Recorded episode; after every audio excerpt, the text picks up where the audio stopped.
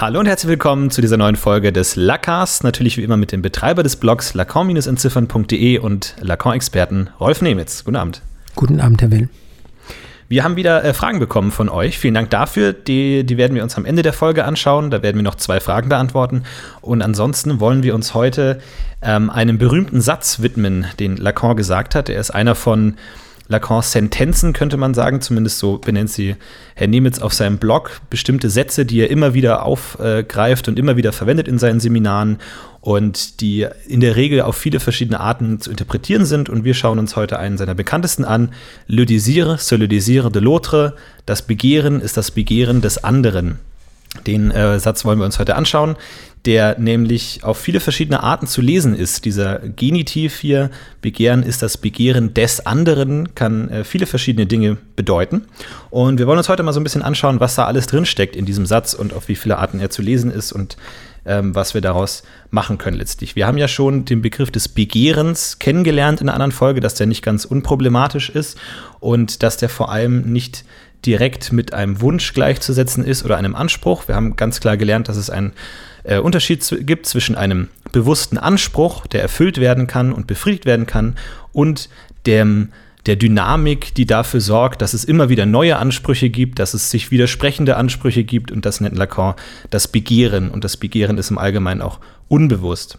Die erste Komplikation entsteht dadurch, dass es auch unbewusste Ansprüche gibt und dass die für die Psychoanalyse besonders interessant sind. Aber machen Sie weiter.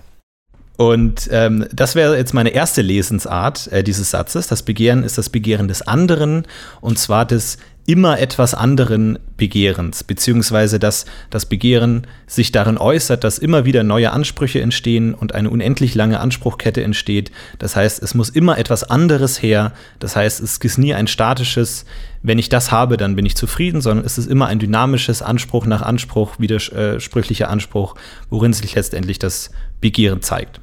Umgangssprachlich formuliert nennt sich das Shoppen. Völlig richtig, ja.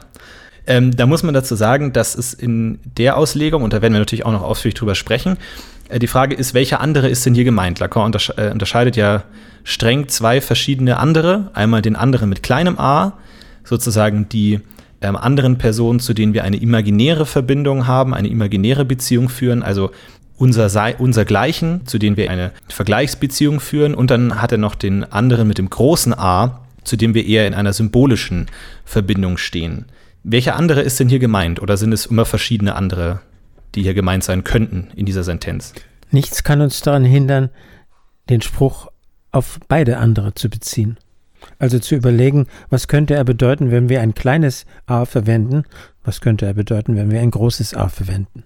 Ja, wunderbar, dann machen wir das doch gleich mal bei der vielleicht zweiten Auslegung, wie man den Satz lesen kann. Denn das Begehren ist das Begehren des anderen, sprich man begehrt wie der andere. Man begehrt das, was der andere begehrt. Also das Begehren ist gelernt oder abgeschaut. Und wie ist, ist das zu sehen? Ist das auch, kann man das damit da reinlesen und wie ist das gemeint? Das wäre eine der Formen, wie man das lesen kann. Dann hätten wir es mit dem kleinen anderen zu tun, mit dem Rivalen. Das nennt sich dann zum Beispiel Neid. Ich will das haben, was der andere hat. Weil der andere es hat. Und weil der andere es hat. Mhm. Das bezöge sich dann aber primär, wie gesagt, auf den kleinen anderen. Das bezöge sich dann auf den kleinen anderen. Äh, dafür gibt es ein klassisches Beispiel, das Lacan immer wieder erwähnt. Schon 1938, glaube ich, in seinem Aufsatz über die Familie. Die findet man in den Bekenntnissen von Augustinus. Und Augustinus versucht zu belegen seine These, dass der Mensch von Natur aus böse ist, dass es also eine Erbsünde gibt und er belegt es damit, dass er sagt, ich habe gesehen eine Amme mit zwei Kindern an den Brüsten und, ähm, und ich sah den bitterbösen Blick, den das eine Kind dem anderen Kind zuwarf. Das ist eine imaginäre Beziehung, eine Rivalitätsbeziehung. Das eine Kind neidet dem anderen Kind die Brust, weil es das andere Kind, weil sie der, weil das andere Kind sie hat. Jetzt ist das aber eher ein Anspruch und kein Begehren, oder? Wie würden Sie das sagen? Ja, sagen wir mal trotz Anspruch. Wir haben zwei Säuglinge, die noch nicht sprechen können. In strenger Terminologie wären es zwei Bedürfnisse. Aber da es gar, gar nicht um ein Bedürfnis geht, sondern darum, haben zu wollen, das, was der andere hat, kann man vielleicht auch vom Begehren sprechen. Man muss dazu wissen, Lacan ähm, bezieht sich auf dieses Beispiel schon sehr früh.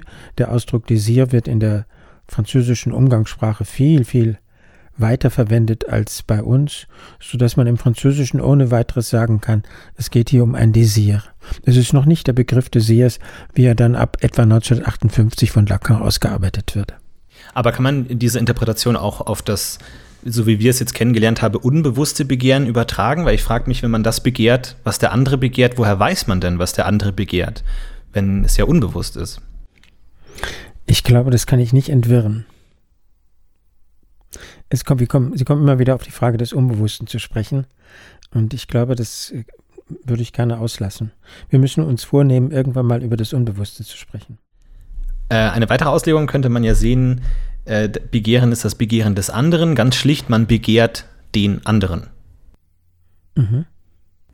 Da eher wahrscheinlich auch wieder andere mit kleinem a. Ich begehre mein Objekt des Begehrens ist ein anderer, eine andere Person. Mhm. Was ist jetzt da lakanianisch interessant daran? Das ist ja nichts Neues, dass man andere Menschen begehren kann. Ja, das lakanianisch Interessante ist, dass man den Spruch anders auffassen kann. Nämlich, dass das Begehren ein vom anderen kommendes Begehren ist. Das Begehren, das ich habe, ist gar nicht mein Begehren, sondern ist ein Begehren, welches vom anderen kommt. Wie, wie funktioniert dieser Übernahmeprozess vom Begehren des anderen zu meinem eigenen Begehren? Oder zu meinem scheinbar eigenen Begehren. Der andere spricht mit mir, die Mutter spricht mit mir, der Vater spricht mit mir, aber vor allem die Mutter spricht mit mir. Und in ihrem Sprechen formuliert sie bestimmte Forderungen, zum Beispiel geh aufs Töpfchen. Durch diese Forderungen schimmert etwas hindurch, ihr eigenes verdrängtes Begehren. Und dieses verdrängte Begehren des anderen übernimmt das Kind wir haben ja in der Folge, des, äh, in dem wir uns die Objekte klein a angeschaut haben, ähm, gelernt, dass dadurch, dass durch diese Verbote und Gebote des großen anderen, also der Eltern, ähm, gewisse Triebe und Bedürfnisse diesen Objekten, zum Beispiel dem Analobjekt, dem Code, verdrängt werden und erst dadurch zu einem verlorenen Objekt werden und erst dadurch das Begehren in Gang setzen und unterstützen. Ist das damit gemeint, dass dadurch, dass durch die Einflüsse des großen anderen, durch die Verdrängung das Begehren erst angestoßen wird? Ja, könnte man so sagen. Ähm, eine weitere Auslegung ist, das Begehren ist das Begehren des anderen. Also ich begehre das Begehren des anderen. Also ich möchte vom anderen begehrt werden. Ja, das ist eine wichtige Bedeutung. Und ähm, das gehört bei Lacan äh, zu seiner Rekonstruktion des sogenannten Ödipus-Komplexes. Das kleine Kind möchte für die Mutter das Objekt sein, das sie begehrt und versucht sich so zu verhalten, dass es ihr Begehren an sich zieht. Das ist eine der wichtigsten Grundlagen der Neurose. Wie, wie kann da, was, was sind die Strategien des Kindes, sich das Begehren der Mutter zu sichern? Weil ja auch da nehme ich mal an, das Begehren als unbewusstes Begehren nicht so ganz deutlich ans Tageslicht tritt. Äh, sagen wir mal, die Mutter äh, weist das Kind häufig zurecht. Es soll sich ordentlich benehmen, es soll nicht mit den Füßen auf die äh, Bank der S-Bahn äh, treten und so weiter und so weiter. Und das Kind bekommt mit. Das, was hinter diesem Forderungen steht, hinter diesen Ansprüchen, ist ein Begehren, das genau auf das Entgegengesetzte zielt. Das Kind möchte einen Wildfang haben. Also ein Kind, das unkontrolliert ist. Okay? Und äh, dann kann das Kind anfangen, herumzuhampeln, unkontrollierbar zu sein. Das wird man dann vielleicht als Aufmerksamkeitsdefizitsyndrom oder was auch immer äh, bezeichnen. Aber wie kommt das Kind darauf? Wie, wo, woher kommt diese Vermutung, dass die Mutter nicht das meint, was sie sagt? Sie spricht ja nicht nur, sie bewegt sich auf eine bestimmte Weise, sie hat eine bestimmte Stimmlage. Menschen haben eine beeindruckende Fähigkeit, äh, das zu entziffern. Schon sehr kleine Kinder kriegen die Stimmungslagen, die ihrer Eltern häufig gut mit. Aber das würde ja für so ein gewisses fehlendes Vertrauen sprechen, dass das Kind grundsätzlich hinterfragt oder grundsätzlich vermutet, dass die Mutter nicht ehrlich mit ihm ist. Ja, auf der Ebene von der Wahrheit, die, diese Dimension gibt es auch, dass, es, dass die Wahrheitsfrage ins Spiel kommt. Aber es gibt darunter eine viel elementarere äh, Schicht, in der das abläuft, ohne groß nachzudenken.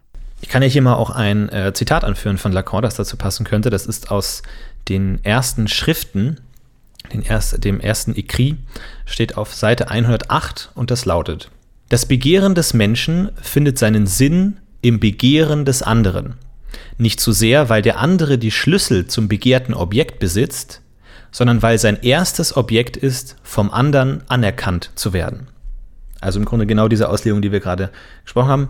Das Subjekt begehrt vom anderen anerkannt zu werden. Ja, das ist aus dem sogenannten Rom-Vortrag.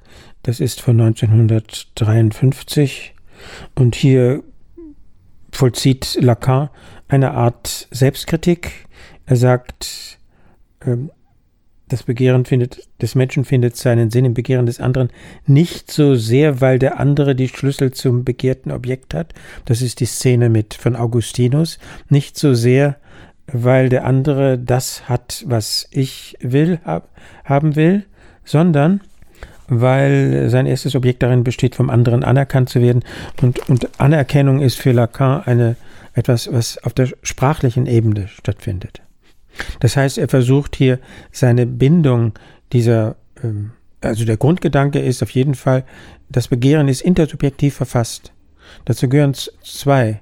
Man kann nicht in der Lacanischen Konzeption des Begehrens einfach nur allein für sich begehren. Ich brauche dazu einen zweiten. Und der frühe Lacan deutet das als ähm, Spiegelstruktur, und das wird er später dann nennen als imaginäre Beziehung.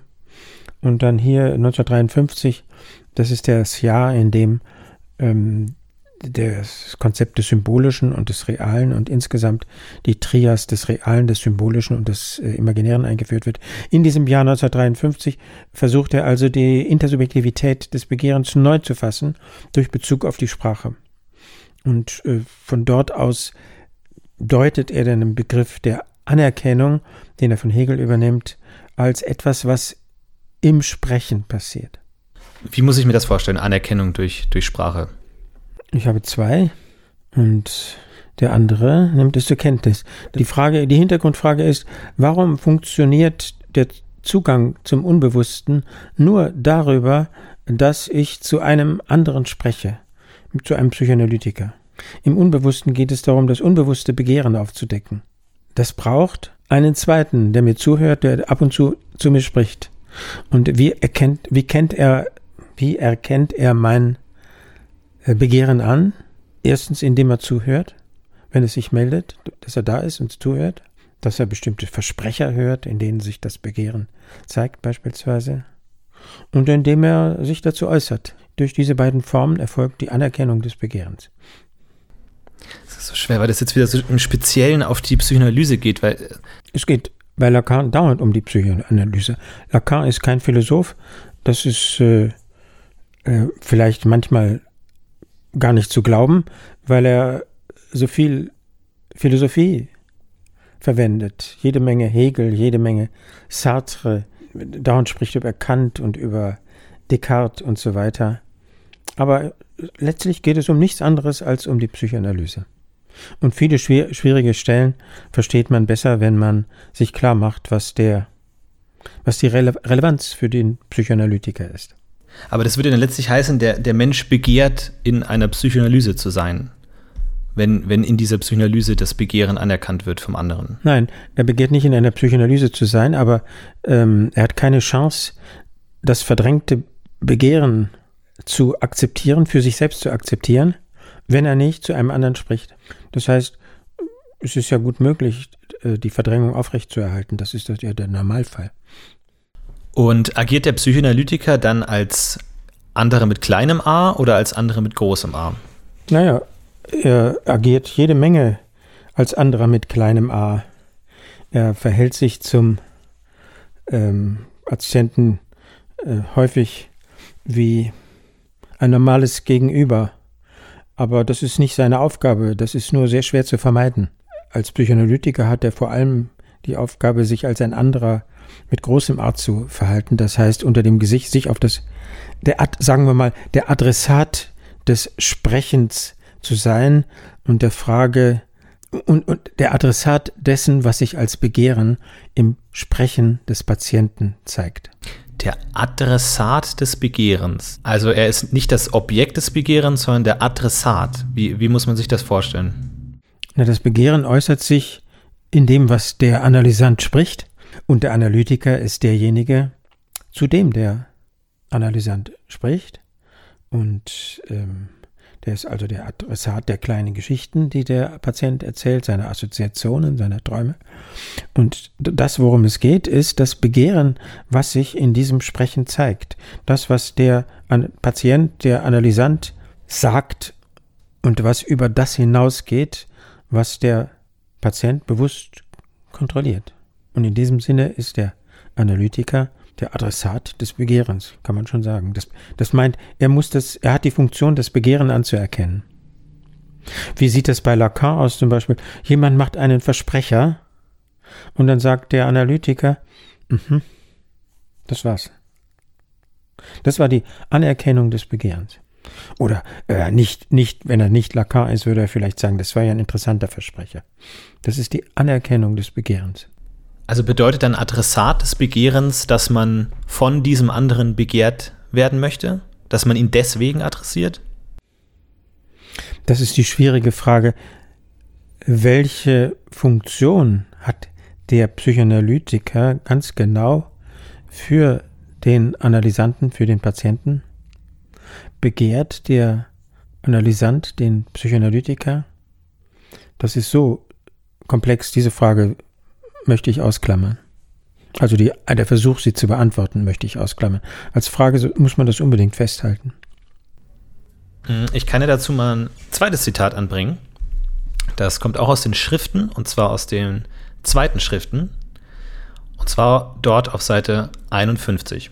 Und da schreibt Lacan, wenn ich gesagt habe, dass das Unbewusste der Diskurs des anderen mit einem großen A ist, dann um das Jenseits anzuzeigen, indem sich die Anerkennung des Begehrens mit dem Begehren nach Anerkennung verknüpft.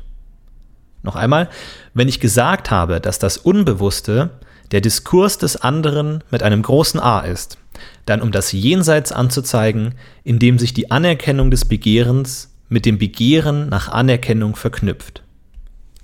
Ja, das ist in, aus dem Aufsatz Das Drängen des Buchstabens im Unbewussten oder die Vernunft seit Freud. Und äh, ja, das, man muss es wie immer bei den Sätzen von Lacan oder wie fast immer bei den Sätzen von Lacan in kleine Stücke zerlegen, um es nachzuvollziehen. Erster Punkt ist also, das Unbewusste ist der Diskurs des anderen. Ganz schlicht, das, was als Unbewusstes bezeichnet wird, das sind die Wünsche meiner Eltern und in den Wünschen meiner Eltern vielleicht sogar nochmal die Wünsche meiner Großeltern. Und von diesen Wünschen meiner Eltern, Großeltern, werde ich in starkem Maße bestimmt. Das Unbewusste ist der Diskurs des anderen. Okay? Mhm. Und der nächste Punkt ist dann, warum habe ich das gesagt, sagt Lacan, um das Jenseits anzuzeigen, indem sich die Anerkennung des Begehrens mit dem Begehren nach Anerkennung verknüpft. Na, Anerkennung des Begehrens, das ist das, worum es geht im Rahmen der Psychoanalyse, sagen wir Aufhebung der Verdrängung. Anerkennung des verdrängten Begehrens. Okay? Also die, die, das Begehren muss anerkannt werden. Sekunde, ich bin ja gerade dabei, den Satz zu zerschlagen. Und äh, das zweite mittlere Element ist, und er sagt, dass die Anerkennung des Begehrens verknüpft sich mit dem Begehren nach Anerkennung. Und ähm, was ist mit dem Ausdruck Anerkennung des Begehrens gemeint? Ich kann jetzt nur vermuten, weil es so dicht ist, was gemeint ist. Ich vermute, dass gemeint ist, das, worum es letztlich geht im Rahmen der Psychoanalyse, ist, das Begehren anzuerkennen. Das heißt, äh, die Verdrängung aufzuheben. Zu akzeptieren, dass ich, was, was wäre das zu Freuds Zeiten gewesen, zu akzeptieren, dass ich eine homosexuelle Strebung habe. Das wäre die Anerkennung des Begehrens. Also das könnte man sagen, auch das Bewusstmachen des, An des Begehrens? Kann man auch äh, sagen. Und Lacan versucht mit solchen Begriffen wie Anerkennung diesen Ausdruck Bewusstmachen zu vermeiden. Und warum versucht er das zu vermeiden? Na, weil wir mit dem Ausdruck der, des Bewusstmachens im Rahmen der Bewusstseinsphilosophie sind. Mit dem Begriff Anerkennung sind wir eher in der Intersubjektivität. Man braucht einen zweiten. Das ist ja, oder es ist leichter, das zu denken. Und wir sind leicht eher in der Sprache. Ja, und dann haben wir noch das dritte Element. Die Anerkennung des Begehrens verknüpft sich mit dem Begehren nach Anerkennung. Und da sind wir auf der intersubjektiven Ebene. Da brauche ich einen zweiten. Das Begehren nach Anerkennung ist, sehr schlicht formuliert, der Wunsch, dass es jemanden gibt, der das akzeptiert. Das wäre die Funktion des Psychoanalytikers. Ich, also heißt es, ich kann mein eigenes Begehren, mein verdrängtes Begehren nur anerkennen, nur akzeptieren, nur bewusst, mir nur bewusst machen, wenn ein anderer ins Spiel kommt, der mein Begehren anerkennt, der es akzeptiert, der zuhört, wenn es in meinem Sprechen sich meldet, zaghaft sein zartes Haupt trägt. Oder auch nicht. Es kann ja auch heftig sein. Es, man kann in dem Rahmen einer Psychoanalyse auch einen Wutanfall bekommen oder was auch immer auf seinen Psychoanalytiker. Ist, ist da mit Anerkennung sowas gemeint wie jemanden, der das ähm, versteht oder der das sehen kann? Oder Anerkennung so im Sinne von so eine moralische Anerkennung, so ich akzeptiere dich, wie du bist, ich, ich setze keine moralischen Forderungen an dich, es ist okay, wenn du schwul bist, sowas. Mhm. Äh, gehen wir mal alle Möglichkeiten durch. Sagen Sie nochmal, das waren jetzt vier, drei oder vier. Also die, die Anerkennung jemanden, der es wie ein Arzt äh, diagnostizieren kann oder erkennen kann und somit erkennen kann. Das ist nicht vorrangig gemeint. Äh, natürlich laufen solche diagnostischen Prozeduren im Kopf eines Psychoanalytikers ab, aber dass der Psychoanalytiker zu, seinem, zu dem Patienten sagt, hm, du bist ja ein typischer Zwangsneurotiker, das ist ganz bestimmt nicht das, was in einer Psychoanalyse funktioniert. Also das erste Element, erste kann man schon mal ausschließen. Und dann jemand, der sozusagen genau das Gegenteil der, Ver, der Verdrängungs- Gründe formuliert, der sozusagen gerade diese moralischen Grundsätze, die vielleicht dahinter stehen, aufhebt. Der sagt, vielleicht wollte dein Vater nie, dass du schwul bist, aber ich finde es okay, dass du schwul bist. Ja, damit würde sich der Psychoanalytiker in die Position des Über-Ichs äh, begeben. Der würde also sagen, äh, es ist gut, was du machst. Und damit würde er zu der Instanz werden, die darüber befindet, was gut und was schlecht ist. Das ist auch nicht gemeint. Es heißt, es ist eine Anerkennung ohne eine Wertung. Ich, ich glaube, ja, im idealen Fall, wenn der Psychoanalytiker korrekt interveniert. Ich bin jetzt kein Psychoanalytiker, ich sage das jedes Mal, aber nach meinem Verständnis, wie eine Psychoanalyse abzulaufen hat, ist es nicht seine Aufgabe, das, was der Patient äh, sagt, zu bewerten. Ich glaube, zu Freuds Zeiten war der Ausdruck wohlwollende Neutralität, wenn ich mich recht erinnere. Das reicht, dass er sagt, aha, da gibt es ja offenbar eine homosexuelle Strebung oder wie auch immer. Das wird es tausend Möglichkeiten geben, das zu artikulieren. Er muss sozusagen als Empfänger funktionieren. Es muss klar werden, dass er was mitbekommen hat. Was immer er darüber denken mag, wie immer er das theoretisch einordnen mag. Und ich sag mal, blöd gefragt, muss der Psychoanalytiker das tatsächlich mitbekommen oder reicht es, wenn der Analysant glaubt, dass er es mitbekommt? Gute Frage. ähm, könnte man den Analytiker durch eine Analytikermaschine mit äh, ersetzen? So übersetze ich mir das. Jemand, der ab und zu mm -hmm sagt, ah ja. Wie meinen Sie das? Äh, was fällt Ihnen dazu ein? Wahrscheinlich würde es teilweise auch funktionieren, aber das weiß ich nicht. Da, ich nehme an, dass es darüber große Diskussionen gibt, aber ich kenne mich da nie, nicht mit, damit nicht aus. Wie gesagt, wie jedes Mal, habe ich mit, mit praktischer Psychoanalyse kaum befasst. Aber das heißt, das Ziel ist es sozusagen, genau die Situation umzukehren, denn der ähm, normale Analysant wird ja gerade sein Bekehren nicht anerkennen wollen und gerade ein starkes Bedürfnis haben, es nicht zu begehren. Wir haben ja darüber gesprochen, wie ähm, es, diese, das Begehren oft den Narzissmus des Patienten stören wird und er gerade das nicht gerne an sich selbst sieht, dass er zum Beispiel irgendwelche Symptome haben, die vielleicht Ausdruck von diesem Begehren sein können. Und das heißt, das muss man sozusagen umkehren, in das auch so ein, ein Begehren nach Anerkennung stattfindet, dass man gerade es nicht mehr versteckt, sondern sogar zeigen möchte, auf eine gewisse Art. Ja, der Patient ist ein gespaltenes Subjekt. Das ist der schöne Ausdruck, den Lacan immer wieder verwendet. Und das heißt, es gibt in ihm einerseits eine starke Bestrebung, bestimmte Begierden zu verdrängen und verdrängt zu halten. Es gibt also eine Selbstunterdrückungstendenz oder wie man das nennen will. Und andererseits haben diese verdrängten Begierden eine unwiderstehliche stehliche, unausrottbare Tendenz, sich auf irgendeine Weise bemerkbar zu machen. Das ist das gespaltene Subjekt, das ist eine Grundzerrissenheit. Deswegen, äh, und in einer Psychoanalyse geht es darum, diese andere Seite, die, die sich bemerkbar machen will, die unterdrückten Triebe, die irgendwie zur Sprache kommen wollen, denen einen Artikulationsraum zu verschaffen. Und das tun sie von selbst. Man kann nicht, also das ist vielleicht der absolute letzte Grundgedanke von Freud, es ist nicht möglich, seine Begierden, wie soll ich sagen, restfrei zu unterdrücken. Die zeigen sich immer in irgendwelchen Phänomenen, äh, in Symptomen vor allem. Und die Psychoanalyse, äh, die Psychoanalyse als Kur nutzt aus, dass sie sich in Spra auf der sprachlichen Ebene auf irgendeine Weise manifestieren im anderen dann sozusagen. Der, der große andere steht ja auch zu einem gewissen Teil für die Sprache. Könnte man so sagen. Mhm.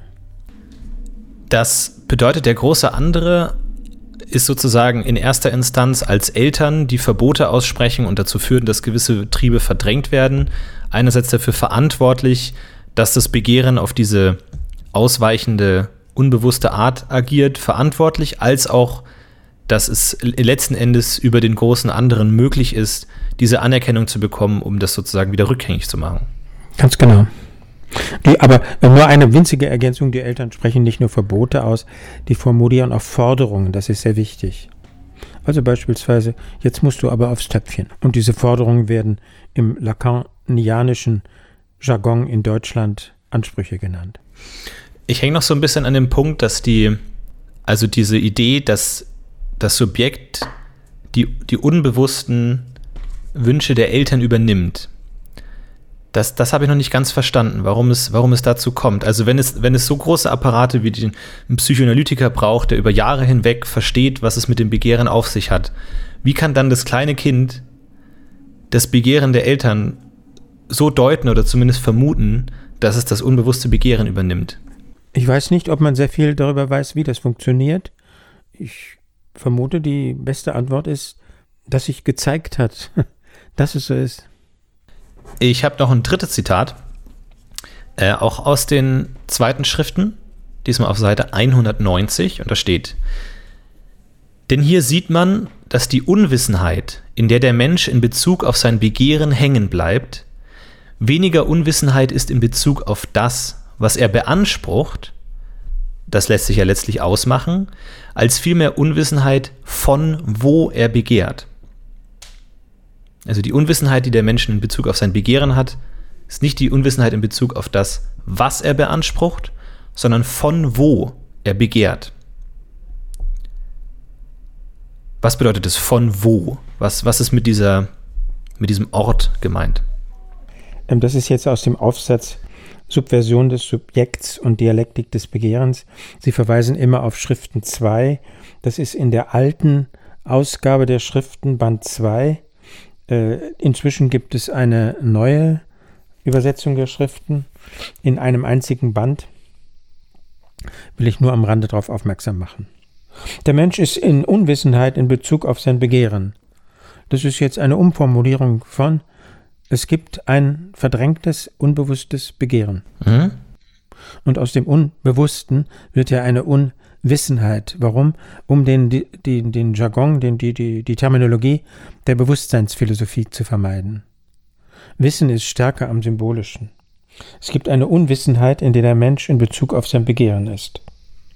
äh, hängen bleibt. Was ist das? Das ist eine Unwissenheit weniger in Bezug auf das, was er beansprucht, denn das lässt sich letztlich ausmachen. Damit sind nicht gemeint die bewussten Ansprüche, die bewussten Forderungen. Das wäre ja eine Banalität, dass einem Mensch klar ist, was er bewusst beansprucht. Wenn ich sage, oh, ich hätte gerne das neueste iPhone, dann ist es ein bewusster Anspruch und darüber braucht man nicht zu sprechen, dass ein bewusster Anspruch oder ein, dass ich ein Wissen von diesem Anspruch habe. Gemeint sind unbewusste Forderungen, unbewusste Ansprüche. Das heißt verdrängte Forderungen. Das können also beispielsweise anale Forderungen sein. Du musst pünktlich dein Produkt abliefern, dein anales Produkt abliefern. Und diese Forderung könnte verdrängt sein. Okay? Ja. Und wie kommt der Analytiker oder wie kommt der Patient mit Hilfe des Analytikers, da, wie findet er heraus, dass es, dass es ihn solche unbewussten Forderungen antreibt, antreiben? Auf dem Wege, sagt Lacan, der Regression, also an, vereinfacht gesprochen, dass er anfängt, sich wie ein kleines Kind zu verhalten. In der Regression fällt jemand auf solche frühen früh erworbenen archaischen Ansprüche, Forderungen zurück. Seien es äh, orale Forderungen, äh, Forderungen nach Nahrung, nach Getränken, nach äh, Umsorgtsein oder seien es anale Forderungen. Okay?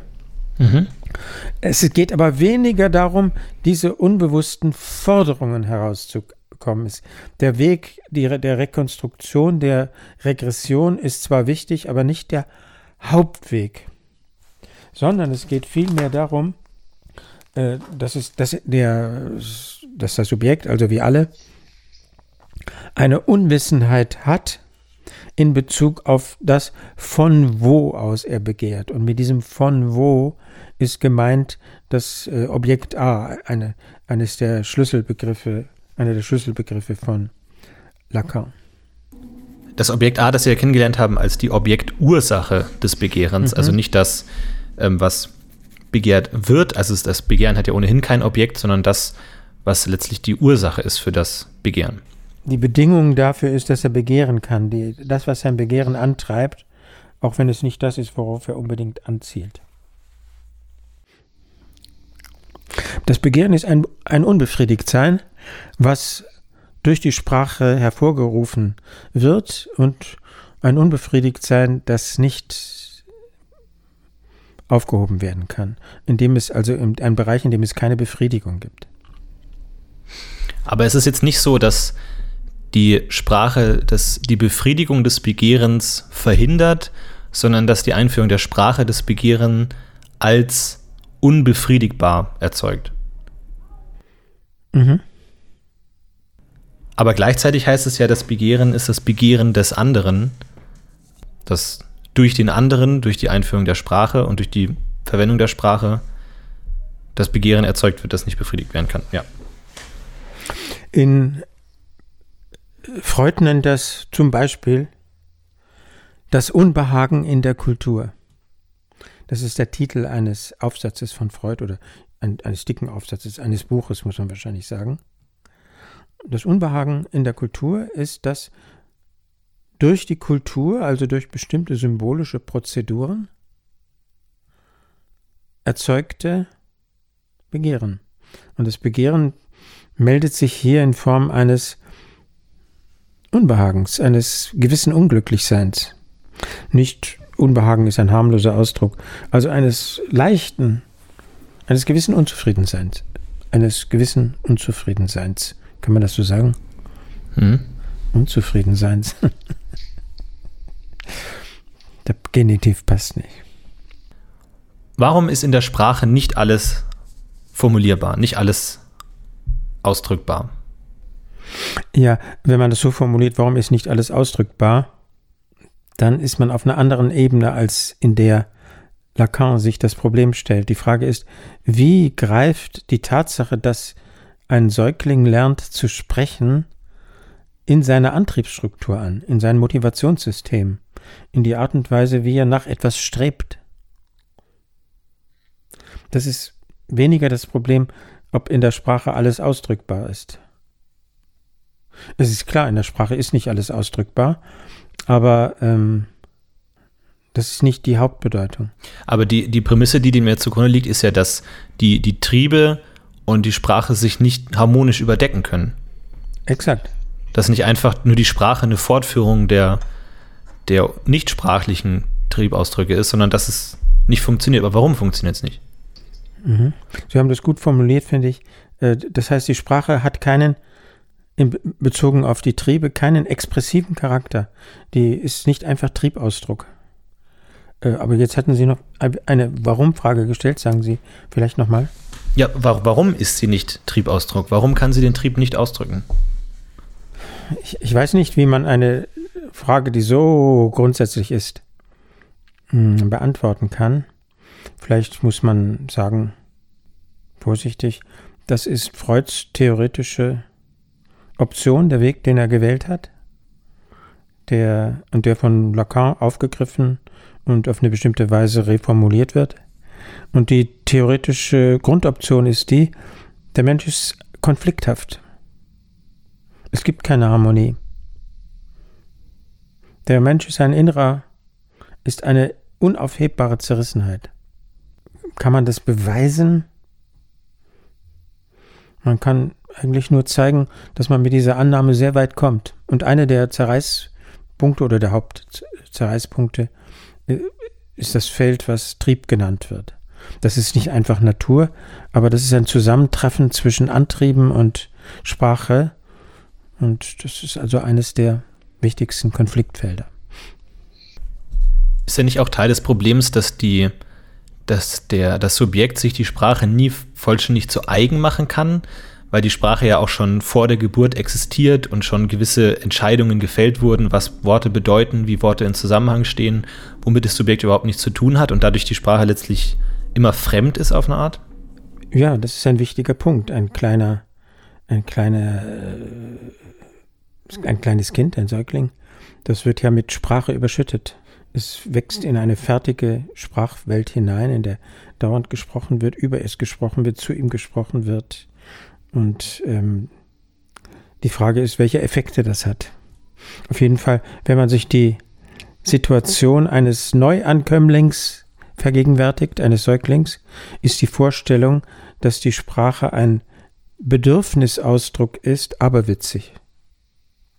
So erscheint es uns später, weil wir in der Lage sind, äh, was weiß ich, Corde Pizza anzurufen und dann eine Pizza zu bestellen. Dann sieht das Sprechen aus wie ein Bedürfnisausdruck. Aber für ein kleines Kind funktioniert es vollständig anders. Es muss ja dann auch so sein, dass die, die Eltern eigentlich die, die Triebe des Kindes in, in Sprache einkategorisieren. Also das Kind schreit einfach nur und die Eltern sagen dann, ja, bist du gerade A, B oder C und dadurch wird es das natürliche, der natürliche Ausdruck ja schon irgendwo einkategorisiert und vielleicht auch verändert, dadurch, dass das Kind vielleicht das gar nicht sagen wollte mit dem Schreien oder gar nicht sagen wollte, sondern nicht ausdrücken wollte. Ja, ich überlege, diese, wie man diese Szene mit Lacan äh, deuten würde, das Kind schreit und was machen Eltern? Es ist klar, wenn es ein kleiner, sehr kleiner Säugling, äh, wenn es ein Säugling ist, also ein sehr kleines Kind, dann werden sie versuchen, die Ursache herauszufinden, in der Regel. Es sei denn, sie haben die Pädagogik, man muss das Kind möglichst lange schreien lassen, das gibt's auch.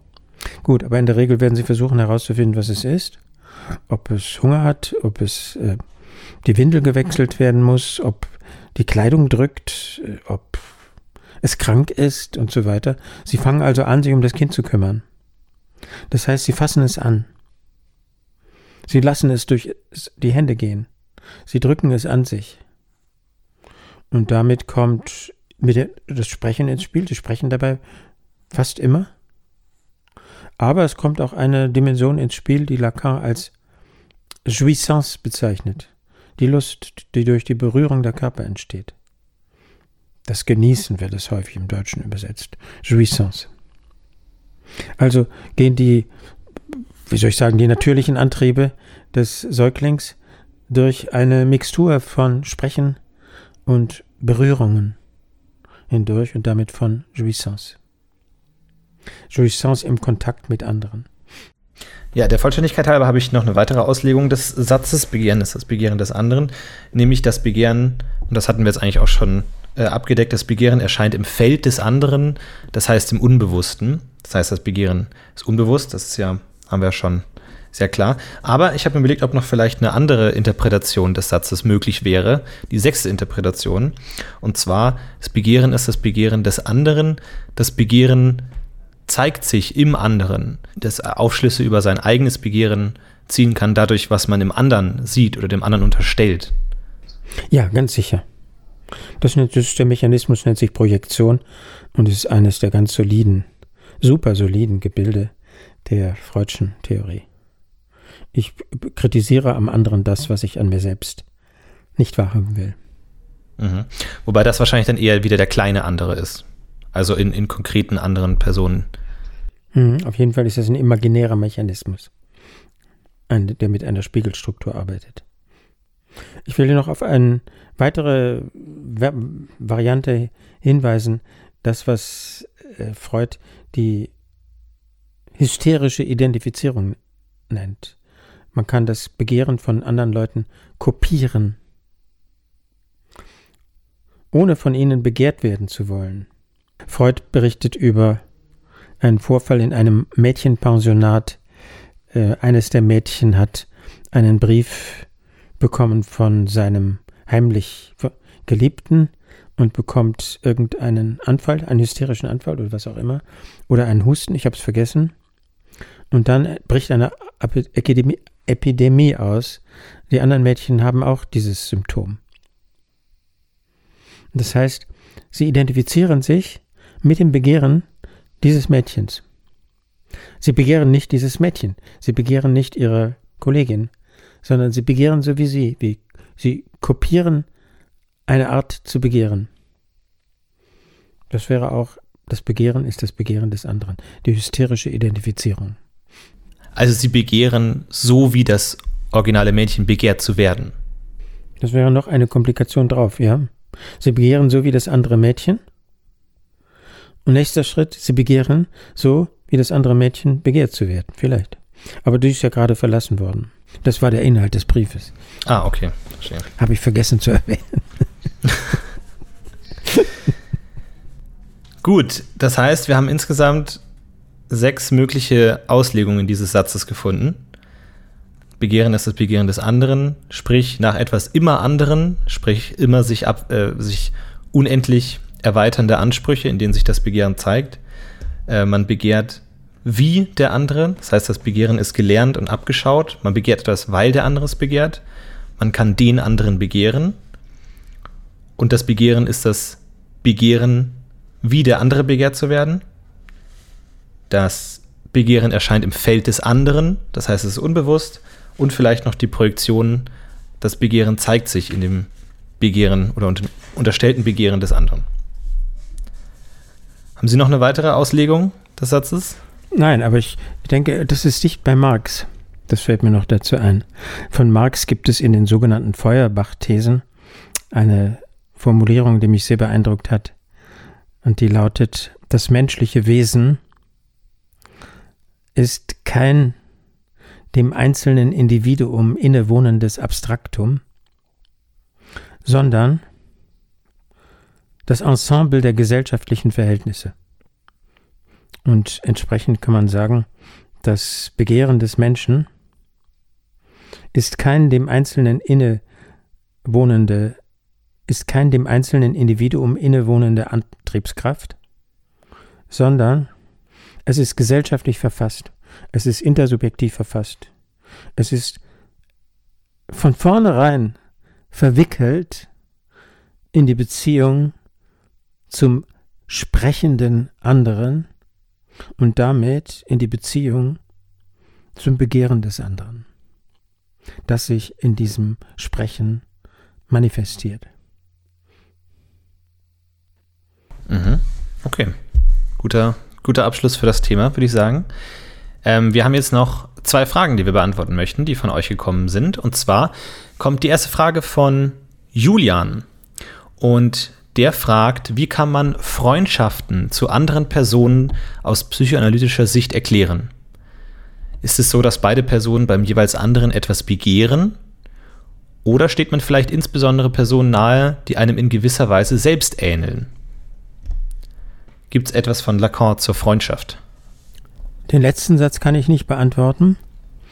Da es von Lacan zu allem was gibt, muss es hier ein Ja geben. Aber mhm. ähm, ich, ich weiß nichts dazu. Ähm, die ersten Punkte ist klar, das sind große Themen der Psychoanalyse. Die Freundschaft kann beruhen auf einem unbewussten Begehren. Das habe ich am Anfang schon erwähnt. Eine der Formen ist äh, schon bei Freud die Homo Homosexualität. Die Freundschaft äh, zwischen Männern kann durch ein verdrängtes homosexuelles Begehren bestimmt sein. Und die andere Form wäre die narzisstische Form, also dass man dem, im anderen etwas Ähnliches sieht. Das wäre dann sozusagen die imaginär strukturierte Freundschaftsbeziehung. Und die, was sagt Lacan dazu? Vor allem, dass diese Form der Freundschaft, die vor allem auf der Ähnlichkeit beruht, jederzeit in Aggression umschlagen kann. Aber das findet man bereits bei Freud. Die Verehrung des anderen als jemand, der mir ähnlich ist, ist immer auf der Kippe dazu, ihn zu attackieren, weil er das Ideal, das ich ihm sehe, nicht so recht erfüllt. Und wir haben noch eine weitere Frage von Max. Der schreibt, ist es im Lacanischen Sinne bedeutsam, dass durch Selfies, die im Social Media, zum Beispiel auf Instagram, geteilt werden, es möglich ist zu sehen, wie sich andere im Spiegel betrachten? Ja, das ist im Lacanischen Sinne bedeutsam, in, insofern, als, wie heißt der? Max? Max, ja. Max hier äh, interessanterweise eine Dreiecksstruktur bestimmt. Es gibt also denjenigen, der das Selfie aufnimmt. Es gibt zweitens das Bild. Das ist eine duale Struktur. Das ist also eine imaginäre Beziehung zwischen mir und meinem Bild, okay? Und dann gibt es die Dritten, die das Ganze beobachten. Und äh, in der Lacanischen Welt, äh, in seinem Theoriegefüge, äh, ist es immer so, dass wenn der Übergang von der 2 zu 3 erfolgt, dass damit vermutlich die symbolische Dimension ins Spiel gebracht wird. Ähm, Lacan hat dazu folgende Geschichte. Hm, der Säugling betrachtet sich während der Spiegelphase im Spiegel, genau gesagt, er sieht ein Bild im Spiegel und bricht in Ge Begeisterung aus, okay? Und dann, behauptet Lacan, kann man offenbar beobachten, dass der Säugling oder das kleine Kind seinen Blick umwendet zu dem Erwachsenen, der ihn hält oder stützt oder trägt. Und in dieser Funktion, na, welche Funktion hat dabei der Erwachsene? Er soll das auch sehen, er soll es, er soll der Zeuge sein dieses Bildes. Und diese Position des Dritten ist eine symbolische Funktion. Das wäre die symbolische, das wäre der Lacanischen Aspekt dessen, dass die Selfie, Selfies von außen gesehen werden können. Und die auch bewertet werden können. Also man kann dann ganz viele Likes sammeln und hat dann direkt unter dem Bild eine Zahl stehen, wie gut das Bild ankommt. Und man hat auch die Namen der anderen Personen unter dem Bild stehen, die dieses Bild, denen dieses Bild gefallen hat. Das heißt, man ist direkt auch in Symbolen eingeschlossen. Wird mit Unterschrift versehen. Mhm. Und dann kommen Zahlen ins Spiel. Hat äh, ein Like, hat 20 Likes, hat 20.000 Likes. Klar. Gut, ja, falls ihr auch Fragen habt, äh, schickt sie uns gerne an mail.lacars.de oder über die Facebook-Seite oder auf Twitter unter lacanpodcast. Wir freuen uns immer und äh, versuchen alles so gut es geht zu beantworten. Ansonsten bedanke ich mich bei Herrn Nemitz, dass er wieder als Experte mit dabei war. Dankeschön. Bis zum nächsten Mal, Herr Will. Bis zum nächsten Mal. Tschüss. Tschüss.